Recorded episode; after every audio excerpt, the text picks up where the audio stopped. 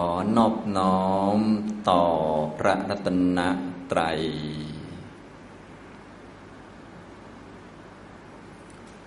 สวัสดีครับท่านผู้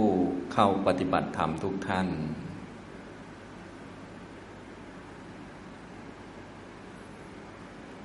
ตอนนี้ก็เป็นช่วงเย็น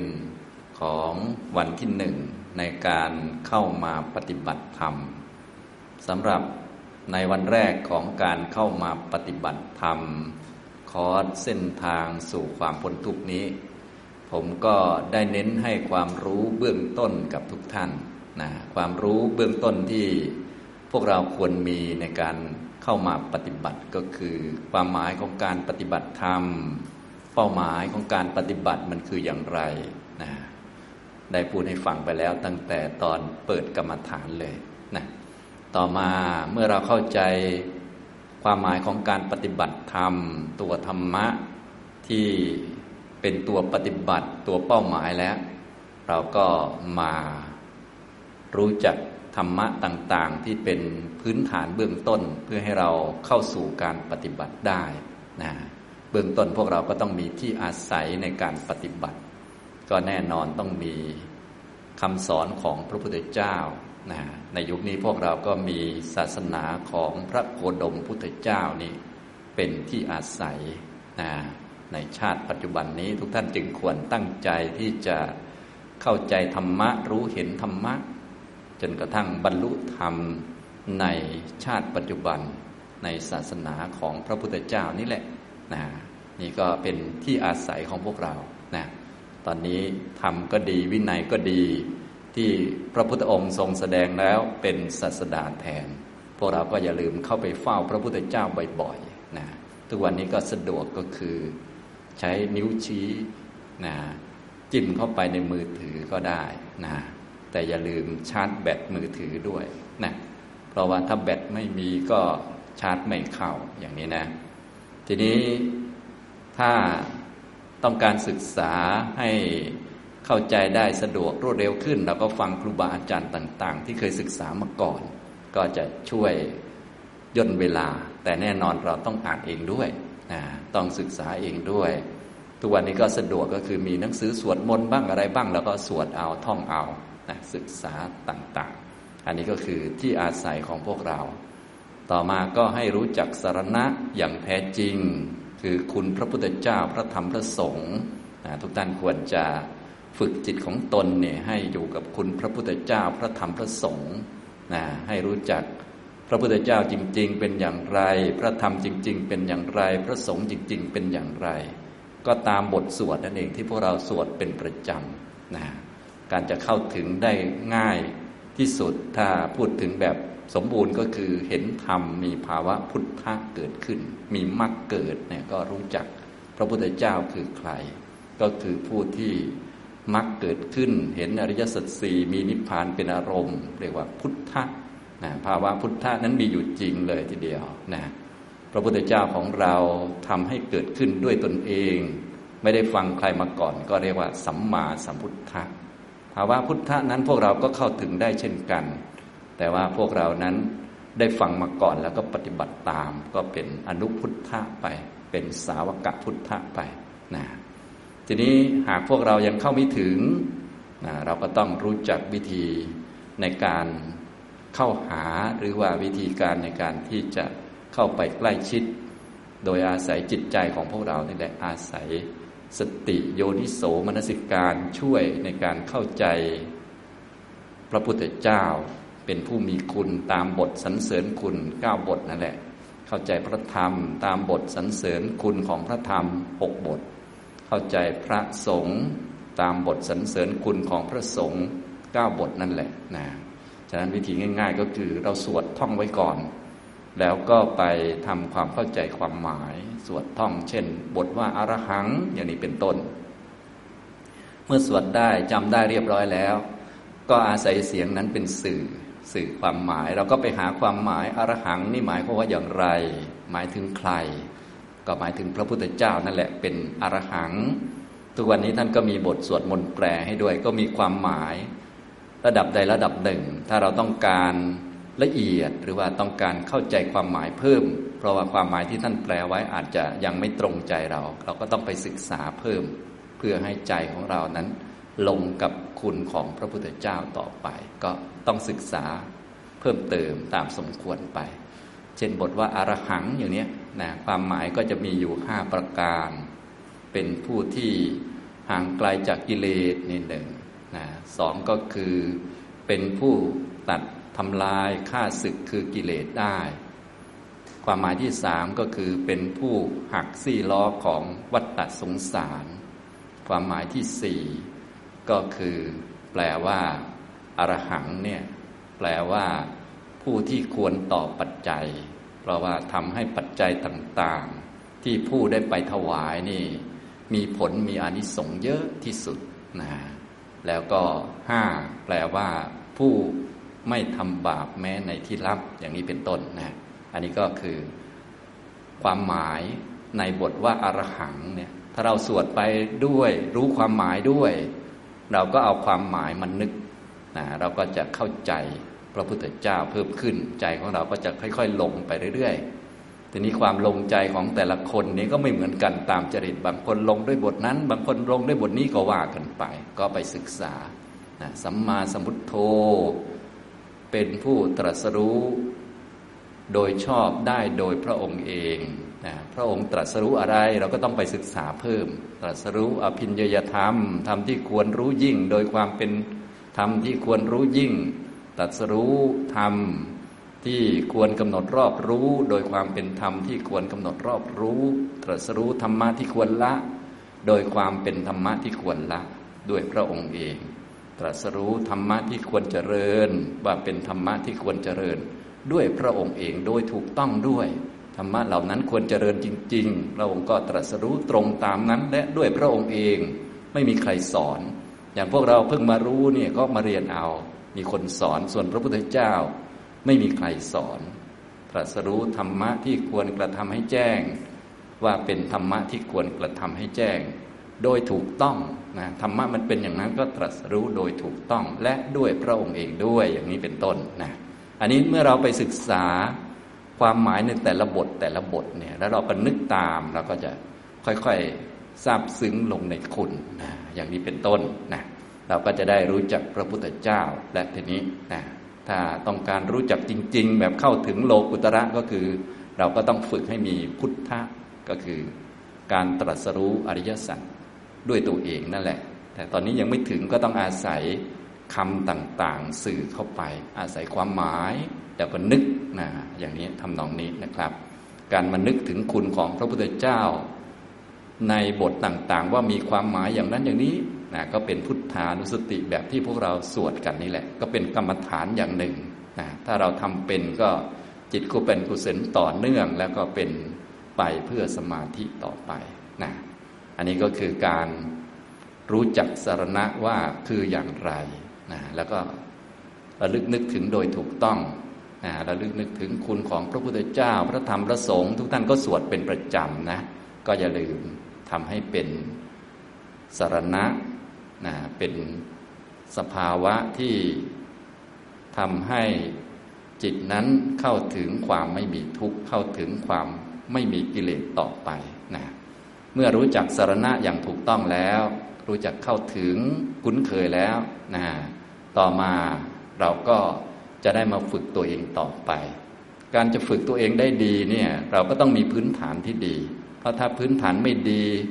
ก็เหมือนถังมันรั่ว นะเราใส่อะไรเข้าไปมันก็รั่วนะเหมือนเราทำบุญหรือว่า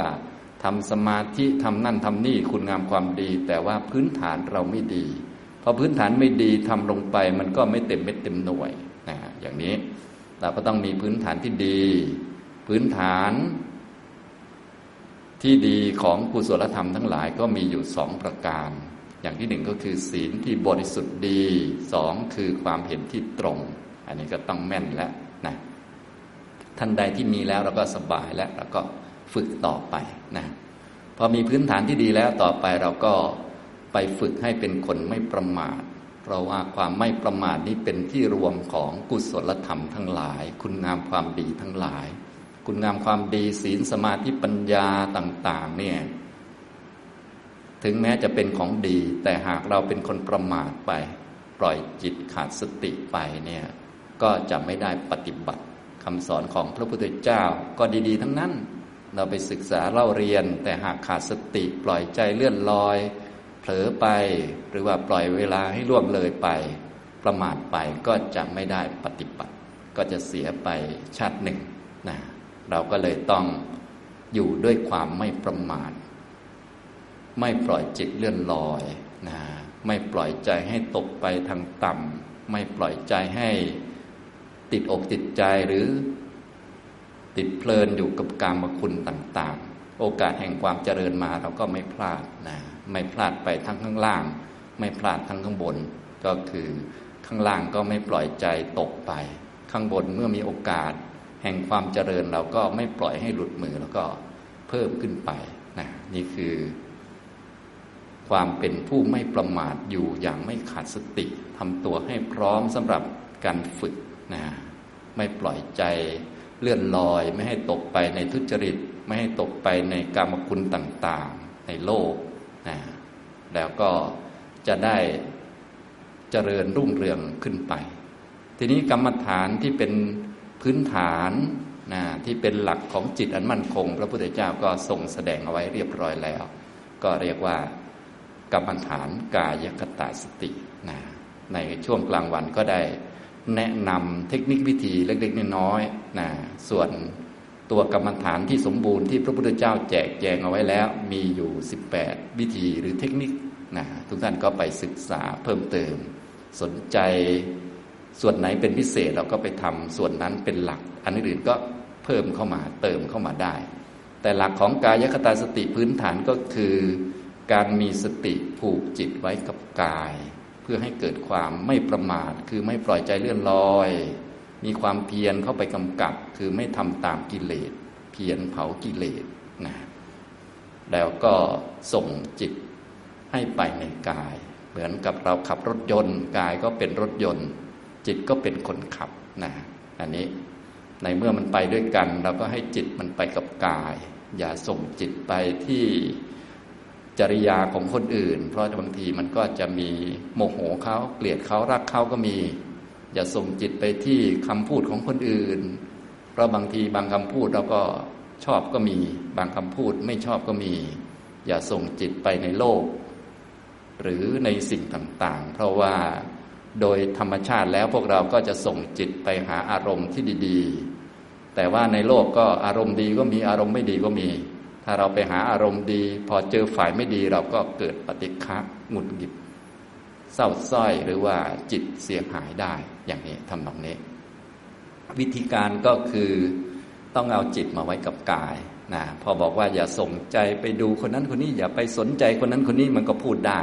แต่การจะทำได้นั้น เราต้องเตรียมจิตของเราแล้วฝึกให้จิตมาอยู่กับตัวเอง เตรียมการไว้นะ เมื่อมีสติอยู่กับตัวแล้ว อย่างนี้ก็จะเป็นพื้นฐานในการฝึกชั้นสูงต่อไป ธรรมะที่มีอุปการะมากในการฝึกธรรมะทุกๆระดับเนี่ยหลักๆ ก็จะมีอยู่สองประการ อย่างที่หนึ่งก็คือสตินะอย่างที่สองก็คือสัมปชัญญะนะถ้าฝึกอยู่ใน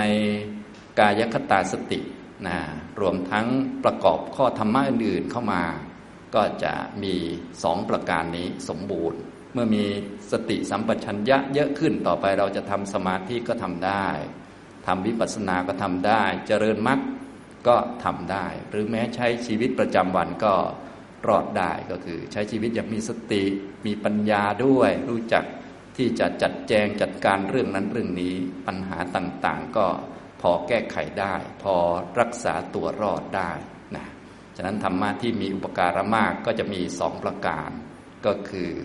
สติกับสัมปชัญญะนะโดยหลักคำสอนของพระพุทธเจ้า เวลาพระองค์ทรงแสดง ธรรมะที่เป็นอนุธรรมะก็คือธรรมะปริย่อย หรือธรรมะที่เป็นตัวช่วย ในการที่จะทำธรรมะใหญ่ๆนะการปฏิบัติธรรมนี่ก็คือเราทำมรรคมีองค์แปดหรือทำโพธิปักกียธรรม ถ้าเอาแบบเต็มที่ก็สติปัฏฐานสี่สัมมาปัฏฐานสี่อิทธิบาทสี่อินทรีห้าพละห้าโพชฌงเจ็ด อริยมรรคมีองค์แปดอันนี้เป็นธรรมข้อใหญ่ที่เราจะปฏิบัติหรือสร้างขึ้นมา ถ้าพูดเต็มที่ก็คืออริยมรรคมีองค์แปดทำมรรคให้เกิด จะได้เข้าถึงผลมีนิพพานเป็นอารมณ์ต่อไป ทีนี้ธรรมะที่เป็นตัวช่วยเนี่ยท่านก็จะเรียกอนุธรรมนะมีธรรมะกับอนุธรรม เวลาเราพูดถึงปฏิบัติธรรมอย่างที่ผมได้พูดความหมาย ก็คือปฏิบัติมรรคแปดนะถ้าพูดขยายเต็มที่ก็จะเป็น โพธิปักกียธรรมเจ็ดหมวดสามสิบเจ็ดประการ เวลาเรียนธรรมะขยายความไปเรื่อยมันก็จะเยอะไปเรื่อยๆ แต่ท่านไม่ต้องตกใจ เพราะว่ามีหนังสือมีคลิปต่างๆ ให้ฟังให้ศึกษากันนะเรามีหลักเบื้องต้นแล้ว เอาจิตมาไว้กับกายปฏิบัติไป แล้วก็ค่อยๆศึกษาเพิ่มเติมเข้าไปได้นะในเย็นวันนี้พูดมาถึงเรื่องของ ธรรมะที่เป็นตัวช่วยหรือตัวประการะนะถ้ามีสติกับสัมปชัญญะเราก็จะสามารถที่จะปฏิบัติธรรมะหมวดอื่นๆ เพิ่มเติมได้ ในหลักคำสอนของพระพุทธเจ้า เวลาพูดถึงอนุธรรมะหรือธรรมะปริกย่อยเนี่ยท่านก็นิยมแสดงธรรมะเป็นห้าอย่างด้วยกัน จริงๆก็คือสติสัมปชัญญะนั่นแหละ แต่ว่านิยมแจกแจงออกมาเป็นห้าอย่างนะ ทุกท่านก็สามารถศึกษาเพิ่มเติมได้ เพื่อจะทำข้อปฏิบัติปริย่อยต่างๆ ที่เป็นกองหนุนให้อริยมรรคมันสมบูรณ์ต่อไป ธรรมะที่เป็นอนุธรรม หรือธรรมะปริย่อยเนี่ยห้าประการนะอนุธรรมะนะธรรมะปริย่อย หรือธรรมะที่เป็นกองหนุนเป็นตัวช่วยนะก็จะมีแสดงไว้ในพระสูตรนั้นบ้าง พระสูตรนี้บ้างเรียกชื่อนั้นบ้าง เรียกชื่อนี้บ้างมีเยอะแยะนะครับ หลายชื่อ แต่ว่าหลักๆแล้ว ก็จะมีอยู่ห้าตัว อันที่หนึ่งก็คือศีลนะปาติโมกสังวรนะมีความสำรวมระวังในปาติโมกก็คือมีศีลนั่นเอง ปาติโมกสังวรนะครับ หรือบางทีก็เรียกเป็นศีลก็ได้นะครับนะศีลนะอันที่สองก็คือ อินทรีย์สังวรอินทรีย์สังวร เวลาท่านไปอ่านในพระไตรปิฎกก็จะเจอบ่อยๆนะครับ เป็นธรรมะพื้นฐานนะครับนะท่านใดพื้นฐานดีก็เรียกว่าปฏิบัติธรรมชั้นสูงทำสมาธิวิปัสสนาเจริญมากได้ เรียกว่าต่อเนื่องได้เร็วได้เนื่องจากเป็นคนมีพื้นฐานที่ดี ส่วนท่านใดพื้นฐานไม่ดีก็ไปทำสมาธิแล้ววิปัสสนาแล้วก็ต้องย้อนกลับมาทำพื้นฐานเพิ่มเข้าไปนะจะได้ ไปต่อได้ ชั้นสูงต่อไปได้ ถ้าพื้นฐานไม่ดีถึงแม้จะไปพยายามสูงยังไง มันก็หล่นลงมาเรื่อย มันก็เสื่อมมาเรื่อยนะท้ายที่สุดก็ต้องกลับมาทำอยู่ดีนะครับ อย่างที่สามเรียกว่า โภชเนมัตตัญยุตาเรียกเป็นภาษาธรรมะไปเลย ท่านก็ไปศึกษาเพิ่มเติมได้ หรือไปอ่านในพระไตรปิฎกก็จะเจอบ่อยๆนะอย่างที่สี่ก็คือชาคริยานุโยคะ โนโยคะนะครับ อย่างที่ห้าก็คือสติสัมปชัญญะนะจริง ๆ แล้วเราเรียกกันเดียวเลยก็ได้ คือสติสัมปชัญญะนั่นแหละนะประกอบให้มีสติสัมปชัญญะนะแต่ว่าถ้าเราไปศึกษาในพระไตรปิฎกจริง ๆ ท่านก็มีหลากหลายชื่อกว่านี้ แต่ว่าเราเรียนย่อๆไปก่อนนะก็หลักทั่วไปก็จะมีประมาณนี้ มีศีล มีอินทรีย์สังวร โภชเนมัตตัญยุตตาชาคริยานุโยคะสามประการนี้บางทีก็เรียกว่า อัปปันนกะปฏิปทา ข้อปฏิบัติที่ไม่ผิดนะอัปปันนกะปฏิปทา ข้อปฏิบัติที่ไม่ผิดทำแล้วดีแน่นอนได้สติ สัมปชัญญะดีแน่นอนนะช่วยในการทำสมาธิทำวิปัสสนาเจริญมรรคให้งอกงามเติบโตได้แน่นอน อัปปันนกะปฏิปทา ปฏิปทาที่ไม่ผิดนะส่วนสติสัมปชัญญะเราก็คุ้นเคยดีอยู่เป็นประจำอยู่แล้วนะบางท่านเน้นฝึกสติ เราก็ต้องรู้จักด้วยว่าให้มันได้สัมปชัญญะด้วย คนมีสติสัมปชัญญะก็ต้องมาตรวจสอบศีล อินทรีย์สังวร โภชเนมัตตัญยุตาชาคริยานุโยคะต่างๆนะอันนี้นะครับ ก็แล้วแต่ว่าในสูตรต่างๆ ท่านจะเรียกอะไรบ้าง แต่บางทีก็ มีคำว่าสติสัมปชัญญะก็พอแล้วบางทีเพราะว่าเป็นอันที่ห้าแล้ว พอพูดถึงสติสัมปชัญญะก็เป็นอันรวมอันอื่น ๆ ไว้เรียบร้อยแล้ว อย่างนี้ก็มีก็แล้วแต่ในสูตรนั้นๆ ท่านจะพูดว่าอย่างไรนะในที่นี้พูดถึงอนุธรรมห้าประการนะจะอยู่ในเรื่องของโสตาปฏิยังคะ ที่เป็นข้อที่สี่ของโสตาปฏิยังคะคือ เงื่อนไขที่จะทำให้บรรลุโสดาปฏิมักโสตาปฏิยังคะสี่ประการนะครับโสตาปฏิยังคะสี่นะฮะมีอะไรบ้างก็มีการได้ไปคบหาสัพบุรุษ เรียกว่า สัพปุริสสังเสวะ อันนี้ก็คือฟังธรรมนั่นแหละเข้าไปหาก่อน สัพปุริส สังเสวะการ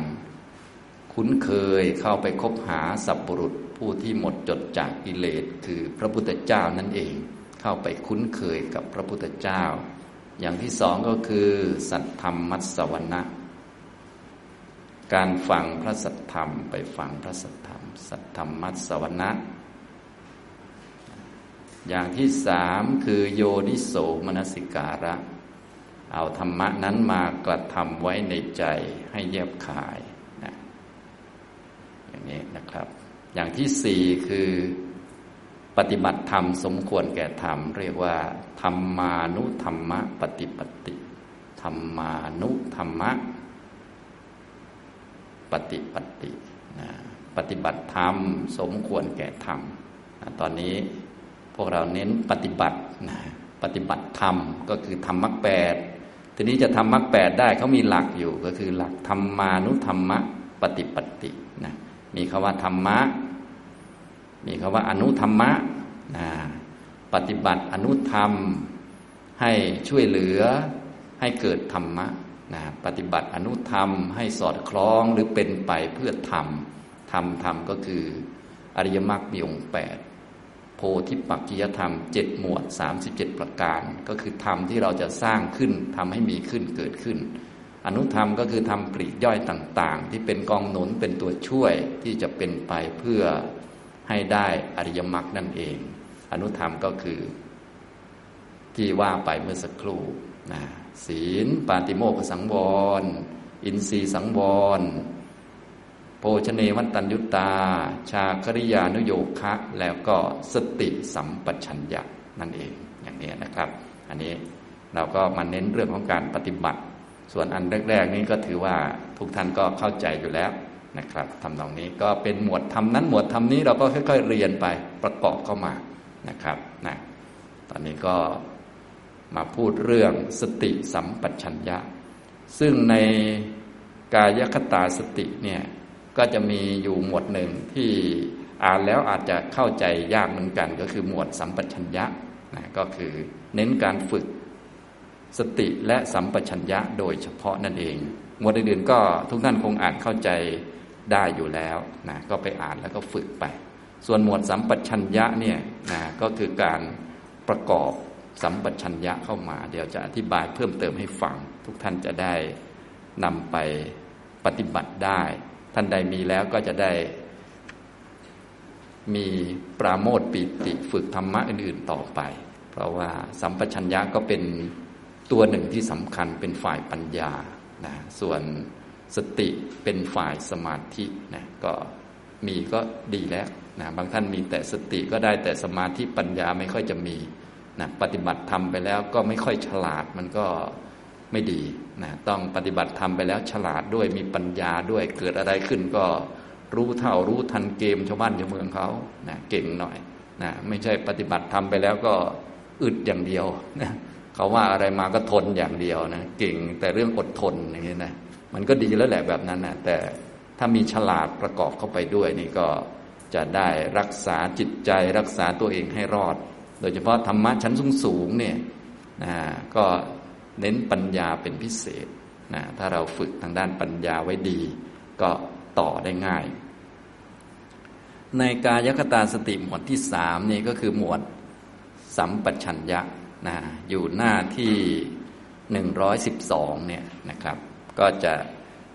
บอกวิธีในการฝึกประกอบสัมปชัญญะ แต่ว่าบางทีเป็นภาษาหนังสือก็จะเข้าใจยากนิดหนึ่งว่าประกอบยังไงนะเดี๋ยวจะอธิบายให้ฟังในเย็นวันนี้ ทุกท่านจะได้นำไปประกอบได้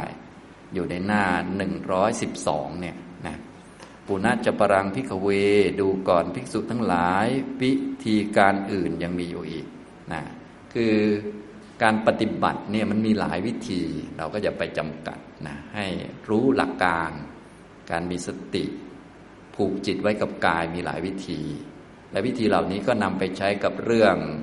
สติปัฏฐานหมวดกายานุปัสสนา มันก็แบบเดียวกันเพียงแต่เปลี่ยนหลักหรือว่าตัวที่มุ่งเน้นในการปฏิบัติ กายคตาสตินี้มุ่งเน้นในทางสมาธิคือไม่ให้ไปคิดมาก ไม่ให้จิตไปฟุ้งในรูปเสียงกลิ่นรสสัมผัสนะ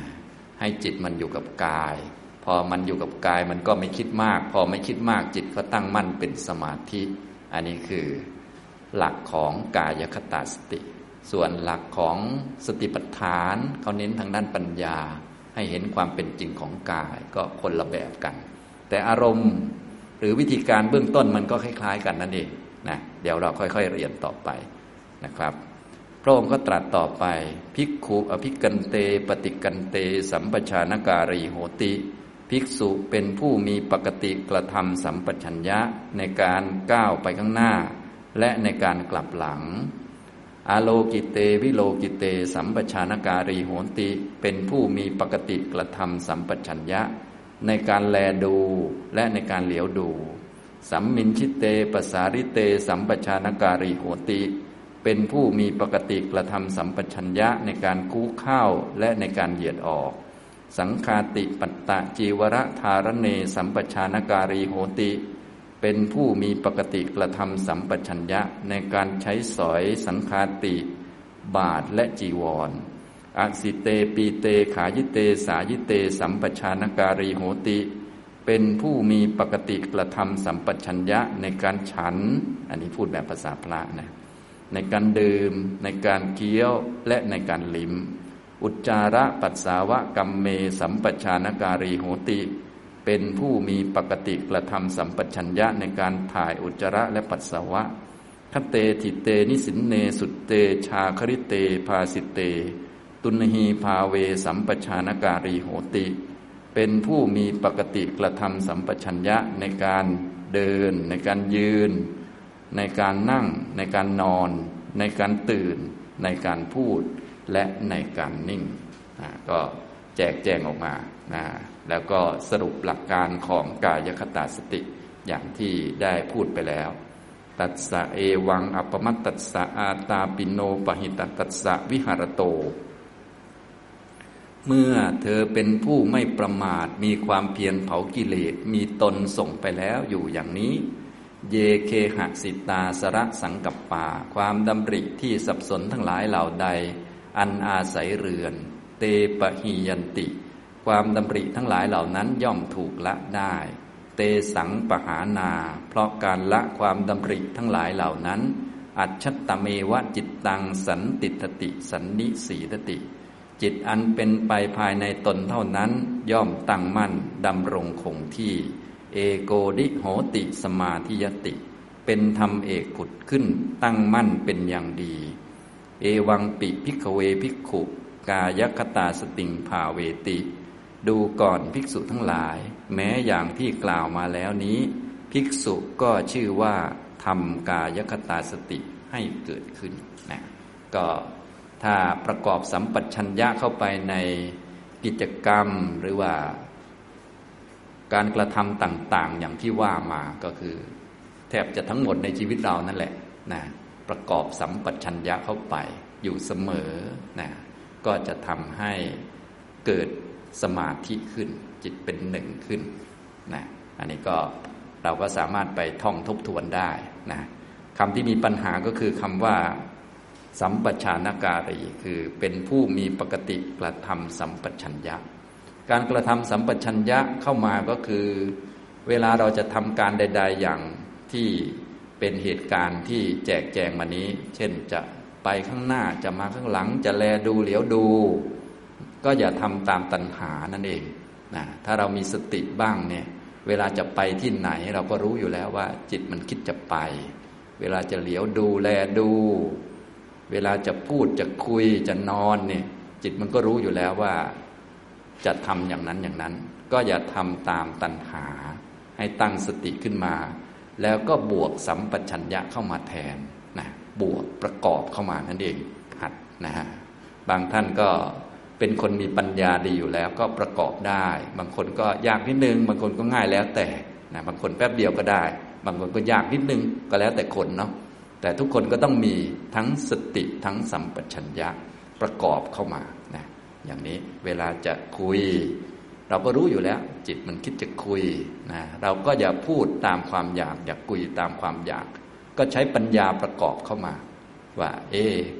อันนี้มันมีประโยชน์หรือไม่มีประโยชน์อย่างนี้เป็นต้น แล้วก็พูดตามปัญญา ใช้ปัญญาเป็นตัวนำในการกระทำก็คือการพูด เวลาจะไปที่ไหน ก็มีปัญญาเป็นตัวนำหรืออาศัยอำนาจประโยชน์ อาศัยอำนาจกุศลในการทำสิ่งนั้นๆ อย่าอาศัยอำนาจตัณหา แต่เดิมพวกเราคุ้นเคยกับอำนาจตัณหา ก็คือมันจูงจมูกเราไปทำนั่นทำนี่ไปพูดนั่นพูดนี่อยู่เรื่อยนะก็ เอาปัญญามาแทนตัณหาเสียนั่นเองนะอันนี้ก็ท่านใดเป็นคนที่สติดีปัญญาดีก็ดีแล้วนะก็ไปฝึกสมาธิฝึกปัญญาฝึกเจริญมากต่อไป ท่านใดไม่ค่อยดีก็ต้องหัดประกอบสัมปชัญญะเข้ามานะอย่างนี้นะครับ ตามนี้ ทีนี้สัมปชัญญะเนี่ยหลักๆเนี่ยมันจะมีอยู่สี่อย่างด้วยกันนะก็จะเวลาฝึก หรือว่าเวลาปฏิบัติในเรื่องสติธรรมดาก็จะใช้สัมปชัญญะแบบหนึ่ง เวลาฝึกสมาธิก็จะใช้สัมปชัญญะแบบหนึ่ง เวลาฝึกวิปัสสนาก็จะใช้สัมปชัญญะแบบหนึ่งนะทุกท่านจึงควรหัดประกอบให้เป็นทั้งสี่อันนะจะได้เวลาที่จะปฏิบัติธรรมะหมวดใด ๆ ก็จะได้ทำได้คล่องนะ สัมปชัญญะสี่มีอะไรบ้างนะหลายท่านเคยเรียนแล้วก็อย่าลืมไปหัดประกอบนะพอหัดจากเรื่องใดเรื่องหนึ่ง พอประกอบได้มีสัมปชัญญะมันก็สามารถขยายไปเรื่องอื่นๆได้อย่างนี้นะครับ อย่างที่หนึ่งเขาเรียกว่า ศาสตกะสัมปชัญญะ ศาสตกะสัมปชัญญะ แปลว่า ปัญญาที่รู้จักว่าสิ่งใดมีประโยชน์ ไม่มีประโยชน์ ศาสตกะแปลว่ามีประโยชน์ เป็นไปกับด้วยประโยชน์ รู้ว่าสิ่งใดมีประโยชน์ไม่มีประโยชน์ แล้วก็หัดหรือว่าเลือกส่วนที่มันเป็นประโยชน์ ส่วนที่ไม่เป็นประโยชน์ก็ตัดทิ้งนะอย่างนี้ทำตรงนี้ ถ้าเราฝึกบ่อยๆ เสมอๆ เวลาจะทำอะไรก็ไม่ทำตามอยาก เอาปัญญามากำกับแทน ส่วนใดไม่เป็นประโยชน์ก็ตัดทิ้ง ส่วนใดมีประโยชน์ก็ทำแรกๆมันคงจะต้องฝืนนิดนึง บางท่านก็ไม่นิดเพราะกิเลสเยอะ ก็กิเลสใครกิเลสมัน คนไหนกิเลสเยอะก็อาจจะเหมือนเกือบลงแดงเลยก็ได้ อันนี้ก็ตัวใครตัวมันนะท่านไหนกิเลสน้อยก็สบายหน่อย แต่ว่าคนกิเลสน้อยไม่ค่อยจะมีหรอกส่วนใหญ่กิเลสเยอะทั้งนั้นแหละนะเพียงแต่กิเลสคนเนี่ยจะเป็นไปทางไหน บางท่านก็เรื่องกิน บางท่านก็เรื่องนอน บางท่านก็เรื่องคุย บางท่านก็เรื่องยุ่งเรื่องชาวบ้านขอให้บอกนะเก่งเหลือเกินอย่างนี้เป็นต้นนะ ก็แล้วแต่ไม่ยุ่งมันไม่ได้มันคันอะไรก็ไม่รู้บางคนเนี่ยมันเหลือเกินจริงๆนะนั่นก็ต้องฝืนเยอะ บางคนก็เรื่องกินเนี่ยโอ้โหนะเรื่องใหญ่ของตัวเองแล้วก็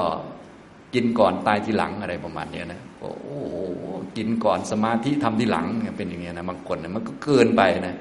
แต่ว่าก็เป็นกิเลสจริง ๆ นะท่านก็ต้องทำเอาเองแล้วทีนี้นะท่านก็ต้องฝืนเอานะครับ ก็ ในการปฏิบัติก็เลยต้องมีคำว่าอาตปีมากำกับ ตั้งแต่เรื่องสมาธิแล้ว กายคตาสติก็จะมีอาตปีมาช่วยนะแม้แต่ทำวิปัสสนาทำสติปัฏฐานเอง ตัวแรก ๆ ที่เอามาช่วยก็คืออาตปีเหมือนกัน เพราะว่าตอนปฏิบัติต้นๆสรุปง่ายๆคือ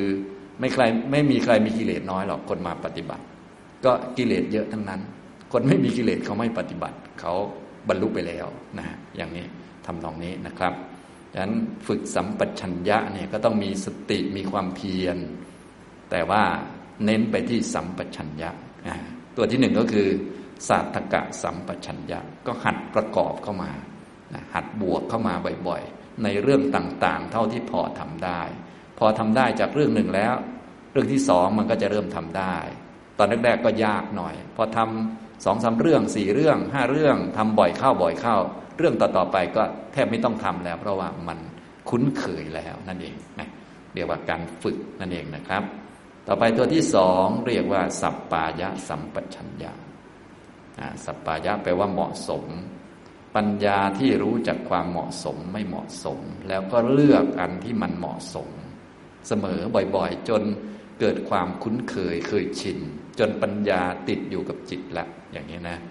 ปัญญารู้จักประโยชน์ไม่มีประโยชน์ แล้วก็เลือกอันที่มันเป็นประโยชน์นะหลายท่านก็พอรู้อยู่ว่าอันไหนเป็นประโยชน์ไม่เป็นประโยชน์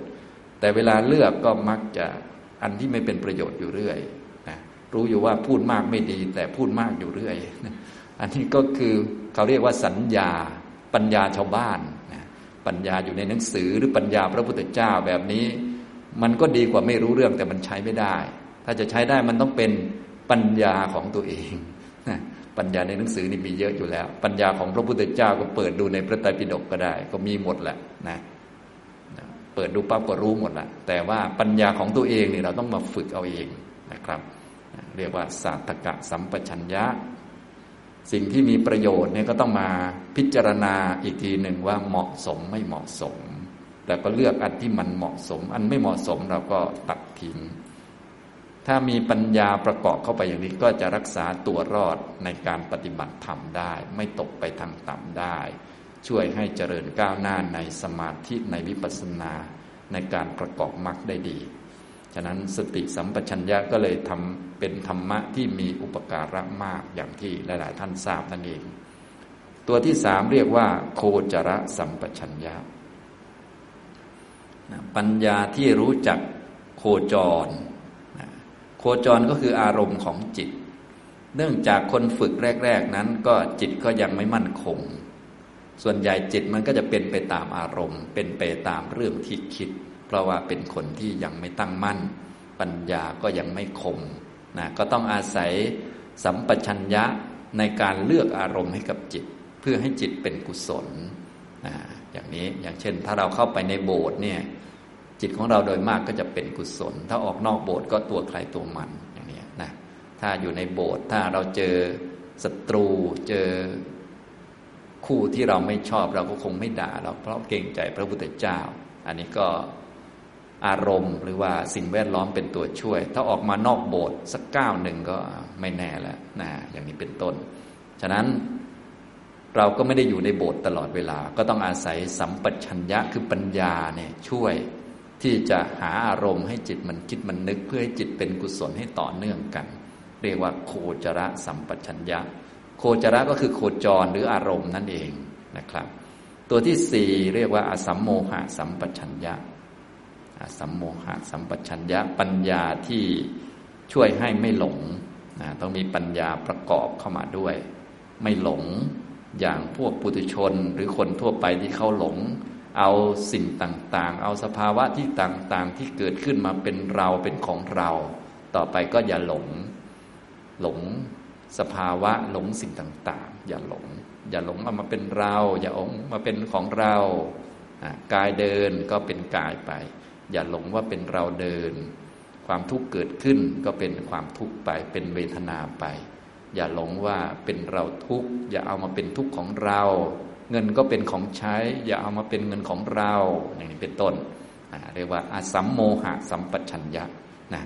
บางคนฝึกกรรมฐานใดกรรมฐานหนึ่ง หรือว่าปฏิบัติแนวใดแนวหนึ่ง ก็มีสัมปชัญญะเหล่านี้แล้วก็เรียกว่าโอเคแล้ว แต่บางท่านปฏิบัติแล้วไม่มี อาจจะเป็นเพราะของเก่าไม่ได้ฝึกมา หรือว่าทำกรรมฐานเน้นแต่สมาธิอย่างเดียวเป็นต้นปัญญาไม่ค่อยจะมี ก็ต้องมาฝึกประกอบเข้าไป ให้มันครบนะครับ ถ้าพูดถึงแบบแยกแยะสัตกะสัมปชัญญะกับสัปปายะสัมปชัญญะเนี่ยเวลาที่ไปรวมกับข้อธรรมะต่าง ๆ ท่านก็จะเรียกเป็นสติธรรมดา สติเฉยๆหรือว่าพวกสติสัมโพชฌงนะเวลาที่ท่านไปอธิบายในเรื่องธรรมะท่านก็จะอธิบายเข้ากับเรื่องสติ สติพร้อมกับเนปกะปัญญาพวกนี้นะก็คือ สติบวกกับสัตตกะสัมปชัญญะ หรือสัปปายะสัมปชัญญะประกอบกันเข้าไป ก็จะเรียกว่าสติสัมพชงบ้าง สตินรีบ้างนะสติพวกนี้เขาจะมีสัมปชัญญะกำกับอยู่ เพราะเป็นสติที่มีกำลัง เรียกว่าสติที่ประกอบกับเนปกะปัญญา ปัญญารักษาตัวรอด ปัญญารักษาจิตให้รอดก็คือสัตกะสัมปชัญญะกับสัปปายะสัมปชัญญะทำให้ไม่หลงไปในสิ่งต่าง ระพุทธเจ้าก็จะเน้นไว้มากนะโดยเฉพาะเกี่ยวกับเรื่องปัจจัยและการเกี่ยวข้องกับสิ่งต่างๆ จะต้องพิจารณาเสมอ อย่างเช่น พระเวลาจะฉันอาหารเนี่ยพระองค์ก็ให้พิจารณาอาหารนะพิจารณาด้วยสัมปชัญญะนี่แหละนะปฏิสังขายโยนิโสปินตปาตังเป็นต้นเนี่ยทุกท่านก็สามารถที่จะนำข้อธรรมะเหล่านั้นไปปฏิบัติได้ ในหนังสือก็มีหนังสือสวดมนต์ทั่วไปก็มี ในหนังสือเล่มนี้ที่ผมทำไว้ก็มีนะเรียกว่าก็ไปก๊อปของเขามาทั่วไปนั่นแหละนะมีก๊อปของคนอื่นด้วยนะแล้วก็ทำขึ้นมาใหม่ด้วยนะจะอยู่ในหน้าที่หกสิบนะการพิจารณาจีวร พิจารณาอาหาร บิณฑบาต พิจารณาที่อยู่อาศัย พิจารณายารักษาโรค อันนี้พระพุทธเจ้าบัญญัติไว้ในวินัยของพระนะอันนี้ก็เป็นลักษณะของการฝึกปัญญาประเภท ศาสตกะสัมปชัญญะนะอะไรมีประโยชน์ อะไรไม่มีประโยชน์ ส่วนที่ไม่เป็นประโยชน์ก็ตัดทิ้งเอาเฉพาะอันที่มันเป็นประโยชน์อย่างเดียว ประโยชน์ของจีวรก็เพื่อการนี้นะ ที่จะเอาเพื่อสวยเพื่องามไม่เอานะ อย่างนี้ทำนองนี้ก็คล้าย ๆกัน เราก็เอาไปหัดทำดู ถ้าเป็นของพระท่านบัญญัติเป็นวินัยเลย ถ้าใครไม่ทำก็อาบัตเลยนะฉะนั้นพระก็ได้ทำบ่อยๆ ก็จะมีปัญญาเยอะนะอย่างนี้ต้องทำด้วยความรู้เข้าใจ ถ้าทำในแบบเรียกว่าถือไม่ถูกต้องมันก็จะไม่ค่อยได้ปัญญานะแต่พระส่วนใหญ่ท่านก็จะ รู้เหตุผลของการทำก็คือทำแล้วได้ปัญญาเข้าใจดี พิจารณาหารอย่างเนี้ยนะไม่ใช่ทานเพื่อเล่นมัวเมาประดับตกแต่งแต่เพื่อการนี้นะครับอย่างเนี้ยนะอันนี้นะหรือพิจารณาในแบบธาตุก็ได้ ในแบบธาตุก็อยู่หน้าที่ห้าสิบหกเนี่ยนะครับ อันนี้ในหนังสือสวดมนต์ทั่วไปมีนะในหนังสือสาธยายธรรมนี่ก็มีเช่นกัน ท่านก็ ลองเอาไปสวดดูท่องดู แล้วก็น้อมจิตตามไปนะตอนแรกๆต้องใช้คำช่วยนะเมื่อมีคำเข้าใจความหมายด้วย ก็น้อมจิตนึกตามบ่อยๆ ต่อไปก็ไม่ต้องสวดแล้ว เพราะเข้าใจแล้วนะสำคัญก็คือความเข้าใจหรือปัญญานั่นเอง ความเข้าใจ รู้เหตุรู้ผล อันไหนมีประโยชน์ไม่มีประโยชน์ แล้วก็เลือกอันที่มันเป็นประโยชน์นะอย่างเช่นเวลาเราจะพูดนะ คำพูดนี้มีประโยชน์หรือไม่มีประโยชน์ ถ้าไม่มีประโยชน์ก็แน่นอนสบายเลยคือตัดทิ้งไปก่อนเลยคำพูดนี้มีประโยชน์ก็เดี๋ยวค่อยว่ากันต่อ อย่างนี้เป็นต้นมันก็ง่ายแล้วทีนี้นะ แต่ว่ามันทำยากเหมือนกัน เพราะว่าแต่เดิมเราเคยชินที่จะทำตามตัณหา คืออยากพูดก็พูด พูดตามอยาก พูดตามคิด ต่อไปก็อย่าทำตามอยาก อย่าทำตามคิด ให้ทำตามปัญญา ถ้าพูดภาษาธรรมะท่านเรียกว่า อาศัยอำนาจประโยชน์ในการกระทำก็คือเอาประโยชน์เป็นตัวนำไปทำเช่นจะไปตรงนั้นมีประโยชน์อะไรนะถ้าไปด้วยอำนาจประโยชน์ก็คือไปทำประโยชน์ทำเสร็จหมดประโยชน์ก็ไม่ต้องไป หรือไปแล้วไม่มีประโยชน์หรือไม่คุ้มก็ไม่ต้องไปประมาณนั้นนะก็ถ้ามีปัญญาประกอบเข้าไป เรื่องไม่จำเป็นในชีวิตมันก็จะลดลง อเรื่องไม่จำเป็นลดลงมันก็จะเสริมในการปฏิบัติธรรม ฉะนั้นสัมปชัญญะก็เลยสำคัญเป็นพวกเนปักกะปัญญาก็คือ ปัญญาช่วยจิตให้รอดในการปฏิบัติ เพราะว่าถ้าไม่มีปัญญามันก็เรื่องไม่เป็นประโยชน์มันก็เยอะพันแข้งพันขาไปเรื่อยอะไรไปเรื่อยนะพูดมากก็คำพูดก็ผูกคอตัวเองอีกอะไรวุ่นวายไปหมด เป็นกรรมอีกวุ่นไปหมดนะอย่างเนี้ยแต่ถ้ามีปัญญาประกอบมันก็ เรียกว่าเป็นตัวช่วยนะครับเนี่ยก็เป็นตัวที่จะฝึกปัญญานะครับศาสตกะสัมปชัญญะนะถ้าผมยกเป็นตัวอย่างมาสักอย่างหนึ่ง ก็ยกสิ่งที่พวกเราเกี่ยวข้องเป็นประจำ เช่นคำพูดอย่างนี้ก็ได้นะเราก็มาพิจารณา เช่น เวลาอยากจะพูด ทุกท่านก็คงรู้อยู่แล้วว่า เออตอนนี้อยากจะพูดมีสติ ตั้งมั่นขึ้น ก็พิจารณาอย่าพูดตามความอยากนะพอไม่พูดตามตัณหาตามความอยากและยับยั้งไว้บางทีต้องอดทนเยอะๆหน่อยเพราะบางคนพูดเก่งเนาะพูดไปเรื่อยแหละบางคนเนี่ยเป็นคนพูดเก่ง ทีนี้จะไม่พูดนี่มันก็ลำบากแล้วทีนี้นะบางคนเป็นคนชอบพูด เป็นคนชอบแนะนำคนนั้นคนนี้ไปเรื่อยนะทีนี้ก็ต้องอย่าทำตามอยากทีนี้ก็ต้องอดทนฝืน เรียกว่ามี อัตปีมีสัมมาวายามะกำกับเข้ามา มีสติ มีความเพียร ประกอบบวกปัญญาเข้ามา เอ๊ะคำพูดนี้มีประโยชน์หรือไม่มีประโยชน์ ไม่มีประโยชน์เราก็ตัดไปเลย มีประโยชน์อ่ามีประโยชน์โอเคเราก็ใจเย็นต่อไป ต่อไปสัปปายะสัมปชัญญะคำพูดนี้มีประโยชน์แล้วเหมาะสมหรือไม่เหมาะสมที่จะพูด เหมาะสมที่จะพูดกับใคร คนนี้ยังเด็กอยู่ควรใช้คำแบบไหน คนนี้โตแล้ว ควรใช้คำแบบไหน ควรพูดเวลาไหนที่ไหนอย่างไรอย่างนี้เป็นต้นนะถึงแม้จะมีประโยชน์แต่มันไม่เหมาะสมก็ถูกตัดออกอีกแล้ว มีประโยชน์ด้วยเหมาะสมด้วยนะอย่างนี้เรื่องที่จะทำจะพูดมันก็ลดลงแล้วคำพูดที่จะพูดนี่แทบไม่เหลือแล้วมั้งตอนนี้นะมันก็จะเหลือเฉพาะคำพูดที่มีประโยชน์แล้วก็จำเป็นนะมันก็สะดวกมากขึ้น โอกาสที่จิตจะฟุ้งซ่านมันก็ลดลงมีตัวช่วยนะปัญญาเป็นตัวช่วยนั่นเองนะครับ อย่างนี้นี่สองอย่างนี้เข้าใจไม่ยากนะ แต่ก็ฝึกยากเหมือนกัน ทุกท่านก็ต้องไปหัดไปฝึกนะครับ พระพุทธเจ้าของเราก็ทรงแสดงชื่อเป็นพิเศษไว้ก็มีอย่างเช่น พวกโภชเนมัตตัญยุตา พวกนี้ก็ต้องใช้ปัญญาพวกนี้แหละเป็นตัวช่วย พิจารณาประโยชน์ของอาหารอย่างนี้เป็นต้น รวมทั้งปัจจัยอื่นๆด้วยนะอันนี้คือ ประกอบสัมปชัญญะ ต่อไปโคจระสัมปชัญญะ มีปัญญารู้จักเลือกอารมณ์ให้กับจิต เพื่อรักษาจิตให้เป็นกุศลนะกุศลนี่มันเป็นของไม่เที่ยง เราก็ต้องปรับอารมณ์เปลี่ยนเรื่องให้มันนึกมันคิด จิตจะได้เป็นกุศล อารมณ์ที่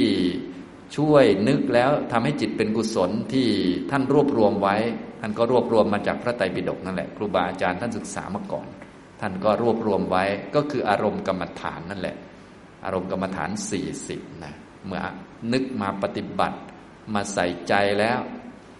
ก็จะทำให้จิตเป็นกุศลขึ้นมานะเมื่อเป็นกุศลต่อเนื่องก็จะเป็นสมาธิ ฉะนั้นสติบวกกับโคจระสัมปชัญญะนี้ก็คือ เครื่องมือในการทำสมาธินั่นเองนะอารมณ์ซึ่งมีตั้ง 40 อารมณ์ อารมณ์กรรมฐาน 40 ว่าไปแล้วมันก็เยอะเหลือเกิน ครูบาอาจารย์ท่านก็ช่วยอีกแล้วก็คือ ท่านก็บอกถึงกรรมฐานที่มีประโยชน์สำหรับทุกคนคือสัพพัตกะกรรมฐานนะควรจะทำให้เป็นกัน เพื่อว่าจะได้รักษาจิตให้เป็นกุศลในสถานการณ์ต่างๆนะก็คือสัพพัตกะกรรมฐาน อันนี้ท่านไหนเรียนเรื่องกรรมฐานก็จะได้ยินอยู่เรื่อยๆ สัพพัตกะกรรมฐานนะทุกท่านก็ควรจะ หัดทำกันให้เป็น แล้วก็นำไปใช้สัพพัตกะกรรมฐาน กรรมฐานที่มีประโยชน์สำหรับนักกรรมฐานทุกๆ คน ถือว่าเป็นพื้นฐานอันหนึ่งเวลาจะทำกรรมฐานนอกจากมีสติ มีกรรมฐานหลักที่เราชอบแล้ว ก็ควรจะมีสัพพัตกะประกอบเข้ามาในช่วงใดช่วงหนึ่ง วาระใดวาระหนึ่งประกอบเข้ามา มันก็จะเป็นตัวช่วยการทำสมาธิของเรา สัพพัตกกรรมฐานท่านว่ามีสี่อัน หรือบางทีก็เรียกเป็นอารักขกรรมฐาน กรรมฐานที่ควรรักษาอยู่เสมอ อย่างนี้ก็ได้ก็เป็นคำพูดนะแต่แต่จะใช้ชื่อบางทีมีคำว่าสี่มาด้วย ภาษาบาลีเรียกว่าจตุก็จตุรารักขกรรมฐานอย่างนี้ก็อาจจะมีหนังสือนะทุกท่านก็ลองไปหาอ่านดูนะก็มีอยู่สี่กรรมฐานอะไรบ้าง ก็กรรมฐานที่หนึ่งก็คือพุทธานุสติ อันนี้ก็แน่นอนเลยนะ มีสตินึกถึงคุณของพระพุทธเจ้าเสมอ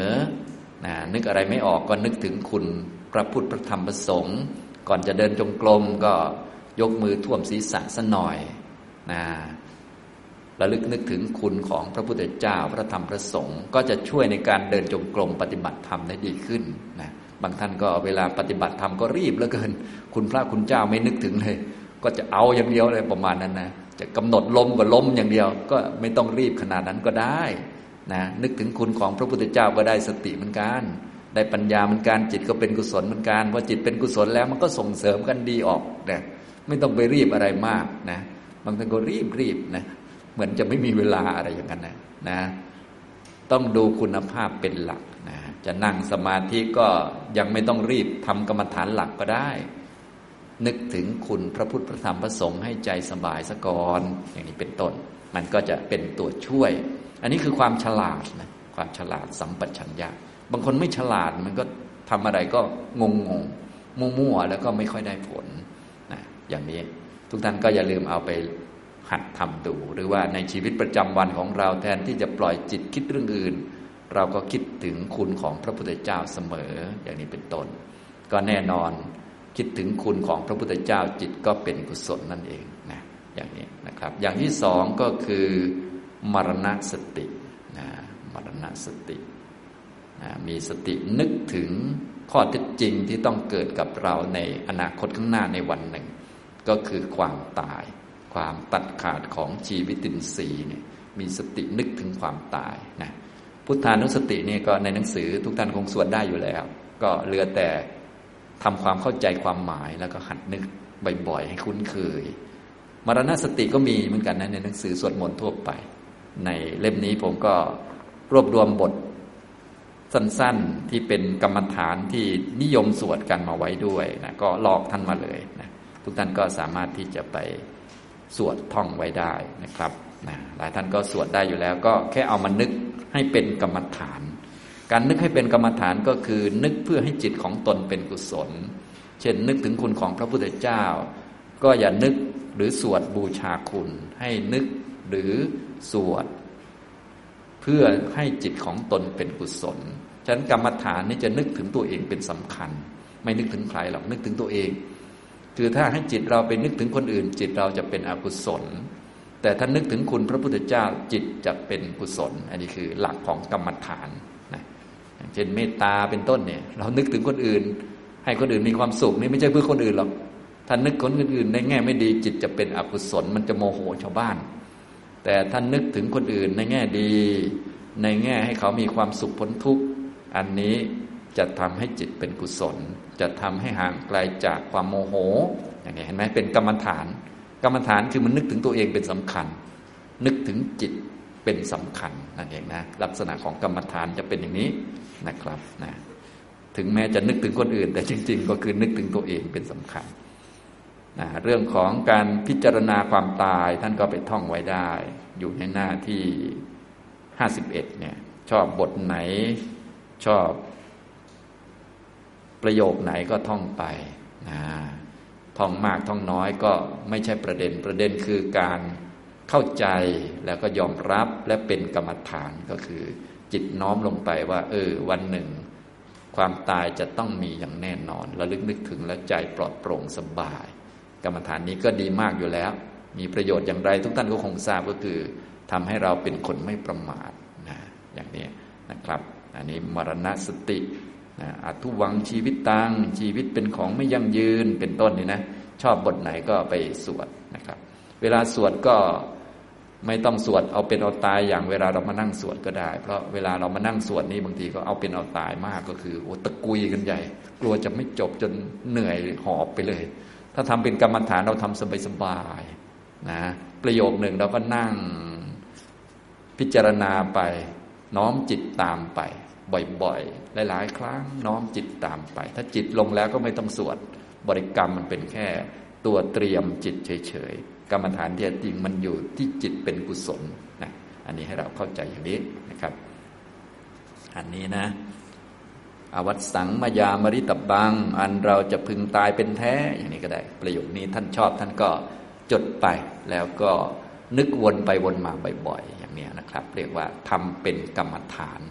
นะส่วนคำพูดเขาเรียกว่าคำบริกรรม บริกรรมยังไม่เป็นกรรมฐานมันเป็นการเตรียมการเฉยๆ กรรมฐานคือจิตที่เป็นกุศลนั่นเอง เป็นตัวกรรมฐานนะบางท่านสวดตั้งนานยังไม่เป็นกุศลก็ยังไม่เป็นกรรมฐานนะ เป็นแค่บทสวดให้จำได้ก่อน ต้องน้อมจิตตามไปให้จิตเป็นกุศลนั่นแหละ เป็นกรรมฐานนะแล้วก็รักษากุศลให้ต่อเนื่องก็จะเป็นสมาธิต่อไปอย่างนี้นะครับอชอบประโยคไหนก็ไปท่องเอาเนาะมีในหนังสือทั่วไป ไม่ชอบบทนี้ก็จะมีบทอื่นๆในหนังสืออื่นได้ ให้ ระลึกถึงความตายก็แล้วกันนะครับ ต่อไปกรรมฐานที่สามที่เป็นกรรมฐานประเภทสัพพัตกกรรมฐานตามแนวที่ครูบาอาจารย์ท่านให้ไว้ก็คือ กรรมฐานเมตตาเมตตาภาวนาเมตตาภาวนานะก็การเจริญเมตตานะแต่หลังๆมาพวกเรานี้ ก็มีสวดบทเมตตาเหมือนกัน แต่ส่วนใหญ่แผ่เมตตาซะมากกว่านะแผ่เมตตาก็ไม่ได้ผลอะไร เพราะว่ามันแผ่ไม่ออกแผ่ไม่ได้นะแต่ก็ดีกว่าไม่พูดนะดีกว่าไปพูดเรื่องอื่น ก็ว่าไปแล้วก็มีดีก็คือดีกว่าพูดเรื่องอื่นนะแต่จริง ๆ แล้วเราต้องทำเมตตาภาวนา ไม่ต้องแผ่เมตตา เพราะคนจะแผ่เมตตาได้ ต้องมีฌานก่อน ต้องได้ฌานอย่างเช่นฌานหนึ่งสองสามแล้วก็ค่อยแผ่ได้ ส่วนพวกเราถึงแม้จะมีเมตตาบ้างก็ไม่ได้ฌานก็แผ่ไม่ออกอยู่ดี บางคนเมตตาก็ยังไม่ค่อยจะมี ก็ต้องเจริญเอาเรียกว่าเจริญเมตตานะทีนี้การเจริญเมตตาก็เพื่อจะให้เป็นกรรมฐาน เพื่อให้รู้จักเมตตาอย่างแท้จริง ว่าเป็นเพื่อนเป็นมิตรมันเป็นยังไง ก็ต้องเป็นเพื่อนมิตรกับตัวเองให้เป็นซะก่อน ความเป็นเพื่อนเป็นมิตรก็คือ เราไม่กล้าคิดให้ตัวเองมีความทุกข์นั่นเอง ไม่กล้าคิดให้เพื่อนเราตาย หรือมีความทุกข์คิดให้แต่เขาเจริญอย่างเดียว เราก็ไปสวดตามคำก็ได้นะก็จะมีอยู่ในหนังสือทั่วไปนั่นเอง เริ่มต้นปกติก็ให้สองคำก็พอก็คืออาหังสุขิโตโหมิขอให้ข้าพเจ้ามีความสุข นิทุโขโหมิขอให้ข้าพเจ้าปราศจากความทุกข์นะคิดวนไปวนมา แล้วก็น้อมจิตตามไปจนรู้สึกว่ารักตัวเองเป็นเป็นเพื่อนกับตัวเองเป็น ไม่กล้าคิดให้ตัวเอง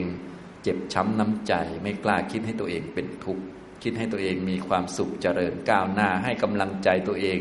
หรือพูดภาษายุคใหม่เหมือนดันตูดตัวเองอยู่เรื่อย เชียร์ตัวเองอยู่เรื่อย อย่างนี้นะ อันนี้อยากให้ตัวเองเจริญก้าวหน้าจิตใจเป็นกุศลดีงามนะอันนี้อยู่หน้า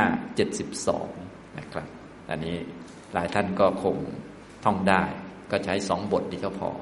นะคือขอให้ข้าพเจ้ามีความสุข ขอให้ข้าพเจ้าปราศจากความทุกข์แล้วก็น้อมจิตตามไป พอรู้จักเมตตาอย่างนี้แล้ว เราก็หัดเมตตาแก่ผู้อื่น คนที่เมตตาเรานึกถึงและเมตตาเกิดแน่นอนก็คือคนที่มีบุญคุณ คนที่มีพระคุณกับเรา หรือคนที่มี คุณเยอะๆ เช่น ครูบาอาจารย์ ปู่ย่าตายายที่ท่านใจดี เราก็นึกขอให้ท่านนั้นมีความสุขขอให้อาจารย์ ขอให้พระคุณเจ้าเจริญก้าวหน้าในธรรมนะเราก็นึกไปด้วยจิตที่เป็นเพื่อนมิตรนะอย่างนี้เมตตาของเราก็จะเยอะขึ้น อันนี้นึกเหมือนนึกให้คนอื่นนะแต่จริง ๆ ก็คือนึกให้ตัวเองนั่นแหละนะให้จิตสบายปลอดโปร่ง เมื่อรู้จักความเป็นเพื่อนมิตรอย่างนี้ ต่อไปก็ให้นึกถึงคนที่เรารักพ่อแม่ญาติพี่น้อง เพื่อนมิตร เพื่อนนักปฏิบัติธรรม เทวดาที่รักษา พระธาตุเจดีย์ต่าง ๆ เทวดาที่สิงสถิตอยู่ตามต้นไม้อยู่แถวๆนี้ก็ขอให้มีความสุขพ้นจากความทุกข์เนี่ยอย่างนี้ทำนองนี้นะต่อไปก็คนธรรมดาทั่วไปทั้งหมดที่เราพบเจอ ที่ยากหน่อยก็คือ ศัตรูหรือคู่เวรคนที่เราไม่ชอบขี้หน้า อันนั้นไว้หลังๆก็ได้นะไม่ต้องรีบ เพราะว่า เดี๋ยวรีบไปแผ่เมตตาให้เขาเดี๋ยวเมตตาเราไม่ออกจะโมโหแทน จริง ๆ เราต้องรักษาจิตให้เป็นกุศล บางท่านก็รีบเกินไปนะเมตตาตัวเองก็ไม่ค่อยจะมีกุศลก็ไม่ค่อยจะเยอะ ก็แผ่เมตตาให้ไอคนที่เราไม่ชอบขี้หน้าก็แล้วกัน พอนึกถึงเขาโมโหเลย แทนที่จิตจะเป็นกุศลก็อกุศลเอาไปกินซะก่อนนะอย่างนี้ ฉะนั้นเราต้องตามลำดับนะถ้าตามหนังสือท่านก็ให้ตามลำดับเริ่มตั้งแต่เอาตัวเองเป็นพยาน ต่อมาก็คนที่มีบุญคุณ คนที่เรารัก เพื่อนมิตรสหายเพื่อนนักปฏิบัติธรรมด้วยกัน ต่อไปก็คนทั่วทั่วไป แค่ได้คนทั่วทั่วไปนี่ก็เรียกว่าเมตตาก็เยอะแล้ว ต่อไปถ้าต้องการให้สมบูรณ์ ให้เลยขอบเขตทุกๆคนเป็นเมตตาอย่างแท้จริงนะเป็นนิมิตของสมาธิก็คือให้ได้เสมอกัน ทุกคนทั้งเรา ทั้งคนที่เรารัก ทั้งคนธรรมดาทั่วไป ทั้งศัตรูเนี่ยถ้ารู้สึกเป็นเพื่อนมิตรต้องการให้เขาเจริญก้าวหน้ามีความสุขพ้นทุกข์เท่าๆกันก็เรียกว่าเราได้สมาธิแล้วนะถ้าทำอย่างนี้ต่อเนื่องไปก็ได้ฌานได้ละ ไม่ต้องมีนิมิตพิเศษอะไร นิมิตของเมตตาก็คือ ความรู้สึกรักเท่ากันนั่นแหละ เรียกว่าเมตตาอย่างนี้นะ ไม่ต้องมีวูบว่าพิเศษอะไรอันนี้ความรู้สึกรักทุกคนเท่ากันนั่นแหละนะทั้งตัวเองทั้งคนที่เป็นญาติพี่น้องเพื่อนมิตรเป็นที่รักทั้งคนธรรมดาทั่วไปเราก็อยากให้เขาเจริญ อยากให้เขาพ้นทุกข์ด้วยกันมีความสุข ทั้งศัตรูเราคนไม่ชอบที่หน้าเรา ก็ขอให้เขามีความสุขพ้นทุกข์เท่ากัน อันนี้คือ ลักษณะตัวกรรมฐานที่แท้จริง ถ้าทำได้อย่างนี้ก็เรียกว่า จิตก็เป็นกุศลต่อเนื่องก็เป็นสมาธิได้นะถ้าท่านใดชอบก็ไปทำเป็นกรรมฐานหลักก็ได้แล้วแต่ แต่นี้เป็นกรรมฐานที่มีประโยชน์สำหรับทุกคนนะ ก่อนจะเดินจงกรมก่อนจะนั่งสมาธิก็นึกถึงคุณพระพุทธเจ้าสักหน่อย นึกถึงความตายเจริญเมตตากับเพื่อนมิตรสักหน่อยเนี่ยมีเพื่อนทั้งหลายคนมาร่วมปฏิบัติกันเนี่ยต่างก็เพื่อนทุกเกิดแก่เจ็บตายด้วยกันทั้งนั้นแหละเนี่ยนะก็มองมองหน้าเขานิดนึงมองหน้ามองหลังเออขอให้ทุกท่านมีความสุขพ้นทุกข์อะไรก็ว่าไปนะอยู่ในสถานที่แห่งใดแห่งหนึ่งก็ก่อนจะนอนก่อนจะเดินก่อนจะไปไหนมาไหนก็ ขอให้เทวดาที่อยู่ในที่นี้มีความสุขพ้นทุกข์อะไรก็ว่าไป ที่พูดอย่างนี้นึกอย่างนี้ก็ไม่ใช่เพื่อเทวดานะ เพื่อตัวเองนั่นแหละ อย่างนี้จะได้ไม่ปลอดแหกไม่ตกใจไม่โมโหเมื่อมีเสียงก็แก๊กงุนนี่นั่นขึ้นมานะบางคนก็หาแต่เรื่องไม่เป็นเรื่องอยู่เรื่อยนะอันนี้ พอเป็นเพื่อนมิตรมันก็สบายแล้ว โทสะมันก็ไม่ค่อยจะเกิดละนะครับ นี้กรรมฐานที่สาม นะกรรมฐานที่สี่ก็คืออาสุภภาวนานะนึกถึงความไม่สวยไม่งามของร่างกายนะอาสุภภาวนา เจริญความไม่สวยไม่งามอันนี้ ส่วนใหญ่ท่านก็นิยมสอนกับพวกวัยรุ่นนะโดยเฉพาะคนที่เป็นพระเนี่ยมาบวชเนี่ยเป็นพระหนุ่มๆเนี่ยควรจะทำให้เป็นนะหรือพวกเราญาติโยมที่ติดในกรรมคุณติดในร่างกายต่าง บางท่านก็ติดสวดทรงนะติดสวดทรงของตัวเองก็ไปดูตับไตไส้พุงซะหน่อย ดูที่มันสวยหรือเปล่า บางคนก็ติดคอของตัวเองนะ เอาเป็นนินจินดามาห้อยคออยู่ก็ลองไปดู ตัดคอทิ้งแล้วมันจะเป็นยังไงนะก็ดูนะครับบางคนก็ติดนั่นติดนี่ ติดร่างกายว่าสวยว่างาม ก็ไปดูความไม่สวยไม่งาม นี่คืออสุภภาวนานะนี่คือสัพพัตกะกรรมฐานนะท่านก็ให้หัดทำให้เป็นท่านว่ามีประโยชน์สำหรับทุกๆคนนะครับ นี่เป็นสัมปชัญญะที่สามเรียกว่าโคจรสัมปชัญญะ จริงๆ อารมณ์ที่เป็นกรรมฐานมีสี่สิบครั้นจะทำหมดมันก็ลำบากอย่างที่ว่านั่นแหละ ท่านก็เลยเลือกมาให้นะทุกท่านก็ลองเอาไปทำดู พุทธานุสติ มรณสติ เมตตาอสุภภาวนานะอย่างนี้นะครับ ในพระบาลีก็มีเยอะแยะนะ แต่ว่าแสดงกับคนนี้อย่างนี้แสดงกับอีกคนหนึ่งเป็นอย่างหนึ่งบางทีเราก็จะเอาอันไหนดี พอรวบรวมมาท่านก็ลงมาอย่างนี้นะก็ลองเอาไปทำดูนะครับ หลักก็คือต้องการให้จิตเป็นกุศลต่อเนื่อง ไปตรงนั้นตรงนี้ก็ เลือกกรรมฐานให้เหมาะสมนะไปวัดไปโบสถ์ก็นึกถึงคุณพระพุทธเจ้าอย่างนี้เป็นต้นมันก็จะช่วยเสริมนะอย่างนี้นะครับ โคจรสัมปชัญญะ ต่อไปสัมปชัญญะที่สี่เรียกว่าอาสัมโมหะสัมปชัญญะอาสัมโมหะคือไม่หลงคนปุถุชนทั่วไปที่ไม่ได้ปฏิบัติเนี่ยเขาก็จะหลง พวกเราก็ผ่านความหลงมาแล้วก็หลงอยู่จนถึงทุกวันนี้แหละ หลงก็คือหลงเอาสิ่งต่างๆ ภาวะต่างๆ ที่เกิดขึ้นมาเป็นตนเป็นของตน เรียกว่าหลง หลงเรียกว่าสัมโมหะคือหลงพร้อมเลย อสัมโมหะก็คือตรงข้ามกับความหลงไม่หลงนะ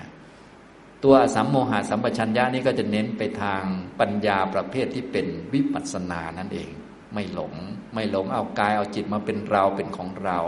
ให้กายเป็นกาย ให้จิตเป็นจิต ให้รูปเป็นรูป นามเป็นนาม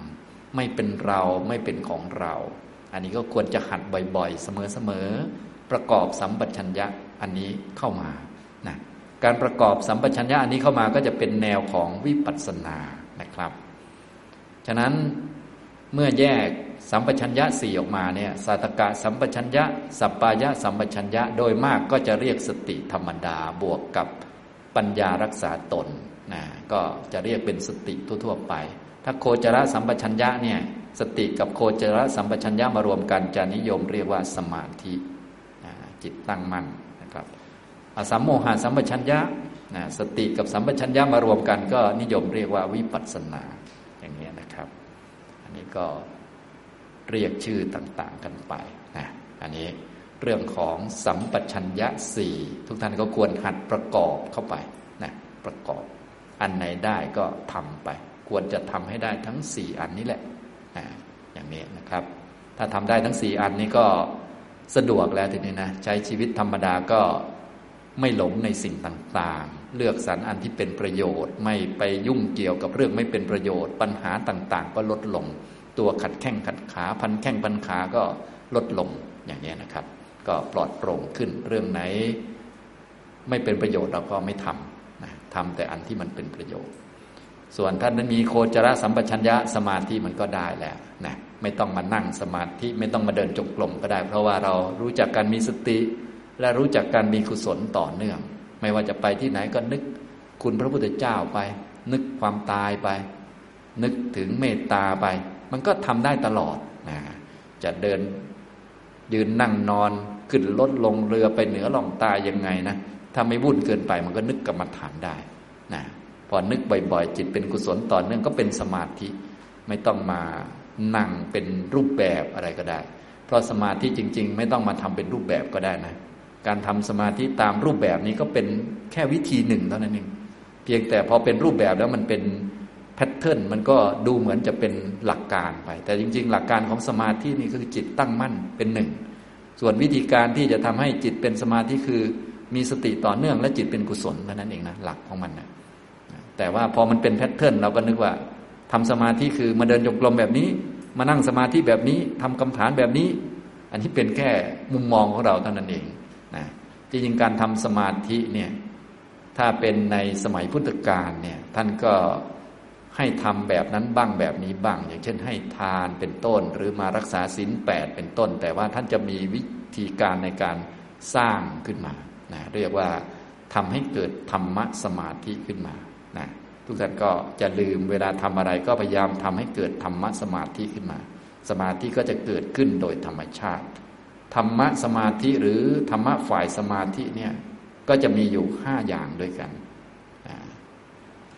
แม้แต่เรามาเดินจงกรมนั่งสมาธิเนี่ยเราก็ต้องทำให้เกิดห้าอันนี้ ถ้าไม่เกิดห้าอันนี้ก็จะไม่เกิดสมาธิที่ถูกต้อง ต้องทำให้เกิดห้าอันนี้ ธรรมะสมาธิก็มีปราโมทคือความเบิกบานใจ เป็นปีติอย่างอ่อน มีปีติคือความอิ่มใจ ปัสสธิคือความสงบระงับนามกายและจิต กายปัสสธิจิตตปัสสธิ มีสุข อันนี้คือโสมนัสเวทนา แล้วก็สมาธิคือจิตตั้งมั่นดีเป็นหนึ่งนะราบเรียบดีนะ นี่คือธรรมะฝ่ายสมาธิห้านะครับฉะนั้นเวลาเราทำอะไรที่เป็นกุศลต่างๆ ก็ช่วยเสริมปราโมทปีติ อันนี้ก็ทำให้เกิดสมาธิได้นะครับ นี่เป็นสมาธิในแบบเรียกว่าเป็นธรรมชาตินะทุกท่านก็จะได้รู้จัก ตอนนี้เรามาก็ดูจะเป็นรูปแบบสักนิดหนึ่งก็ดีแล้ว เป็นรูปแบบก็ดี แต่เราเข้าใจหลักไปด้วย พอเข้าใจหลักแล้ว พอไม่ได้อยู่ในรูปแบบก็ทำได้เช่นกัน อย่างนี้นะครับ อย่าไปติดว่าต้องรูปแบบอย่างนั้นอย่างนี้ กรรมฐาน 40 อะไรต่อมีอะไรนี้ เป็นแค่รูปแบบนะโดยเฉพาะเทคนิคเพิ่มเติมนี่เป็นแค่เทคนิคเท่านั้นเองอย่าไปจริงจัง เราปรับได้เปลี่ยนได้ตามความเหมาะสมนะในพระไตรปิฎกจริง ๆ ส่วนใหญ่ท่านไม่ค่อยมีเทคนิคอะไรพิเศษมากเนื่องจากเป็นที่รู้กันว่า คนที่รู้จริง ๆ ว่าอะไรเหมาะแก่ใครก็คือพระพุทธเจ้านั่นเอง แต่ว่าที่ท่านรวบรวมตอนหลังๆ นี้คล้ายๆกับว่าเอออาจารย์นี้ทำอย่างนี้แล้วได้ผลก็เอามารวมไว้นะเป็นหลักการเรียกว่าใครถูกจริตก็จะได้เอาไปทำนะวิธีการเทคนิคต่างๆ จะได้ไม่สูญหายนั่นเองอย่างนี้นะครับ อันนี้เรื่องของสัมปชัญญะนะมีอยู่สี่อย่างนะครับ สาธกะสัมปชัญญะ สัปปายะ สัมปชัญญะ โคจระสัมปชัญญะ แล้วก็อสัมโมหะสัมปชัญญะ ถ้ามีสติด้วยบวกกับสัมปชัญญะเข้าไปอย่างนี้ด้วยนะเราก็จะใช้ชีวิตประจำวันได้ดีทำกิจการงาน สัมพันธ์กับผู้คนต่าง ๆ เราก็พอเอาจิตรอดได้เป็นกุศลได้ บางท่านก็สามารถ ทำให้เกิดสมาธิโดยธรรมชาติได้ บางท่านก็เจริญปัญญาได้เลย โดยไม่ต้องมาพิธีรีตองอะไรเลย เพราะว่ามีอสัมโมหะสัมปชัญญะก็คือชีวิตธรรมดาแล้วก็บวกอสัมโมหะเข้าไป อะไรเกิดขึ้นก็อย่าเอามาเป็นเราเป็นของเราก็ให้มันเป็นมันไปกายเดินก็เป็นกายไป กายกินข้าวก็เป็นกายไปนะตัวรู้กายก็เป็นจิตไป ตัวความรู้สึกสุขทุกข์ก็เป็นเวทนาไป อย่าให้มันเป็นเราเป็นของเราก็เป็นวิปัสสนาไปโดยธรรมชาติไปเลย อย่างเงี้ยทำแบบนี้นะครับ อันนี้ก็ถ้ารู้จักอย่างนี้แล้วประกอบเข้าไปก็เรียกว่าปฏิบัติได้ทุกที่เลย แต่อย่างที่บอกแหละก็คือการจะปฏิบัติได้ทุกที่อย่างที่ทุกท่านทราบเลยเนาะเหมือนภาษาอังกฤษนี่การจะพูดได้อ่านหนังสือได้เป็นเล่มๆนี่เข้าโรงเรียนก่อนมันเร็วดีนะจะได้ไปซ้อมให้เต็มที่ เดี๋ยวออกมา ก็จะได้ไปฝึกให้คล่องแคล่วสมาธิก็เหมือนกัน ถ้าเราทำในชีวิตประจำวันบางทีมันก็ส่วนใหญ่ไม่ค่อยได้ทำนะส่วนมาก ถ้าตั้งใจทำมันก็มันก็ดีแต่ว่าส่วนใหญ่คนเราความตั้งใจมันก็มีข้อมันมีจำกัด เดี๋ยวถูกคนนั้นทิ่มคนนี้แทงเอาก็เละตุ่มเป๊ะนะการมาฝึกในคอร์สเนี่ยก็มีประโยชน์ก็คือ เราจะได้รับผลตามสมควรไปก่อน แล้วทีนี้เราก็เอาไปต่อยอดเอา อย่างนี้ทำนองนี้นะครับ นี่คือในเย็นวันนี้พูดให้ฟังเรื่องเกี่ยวกับสัมปชัญญะสีนะ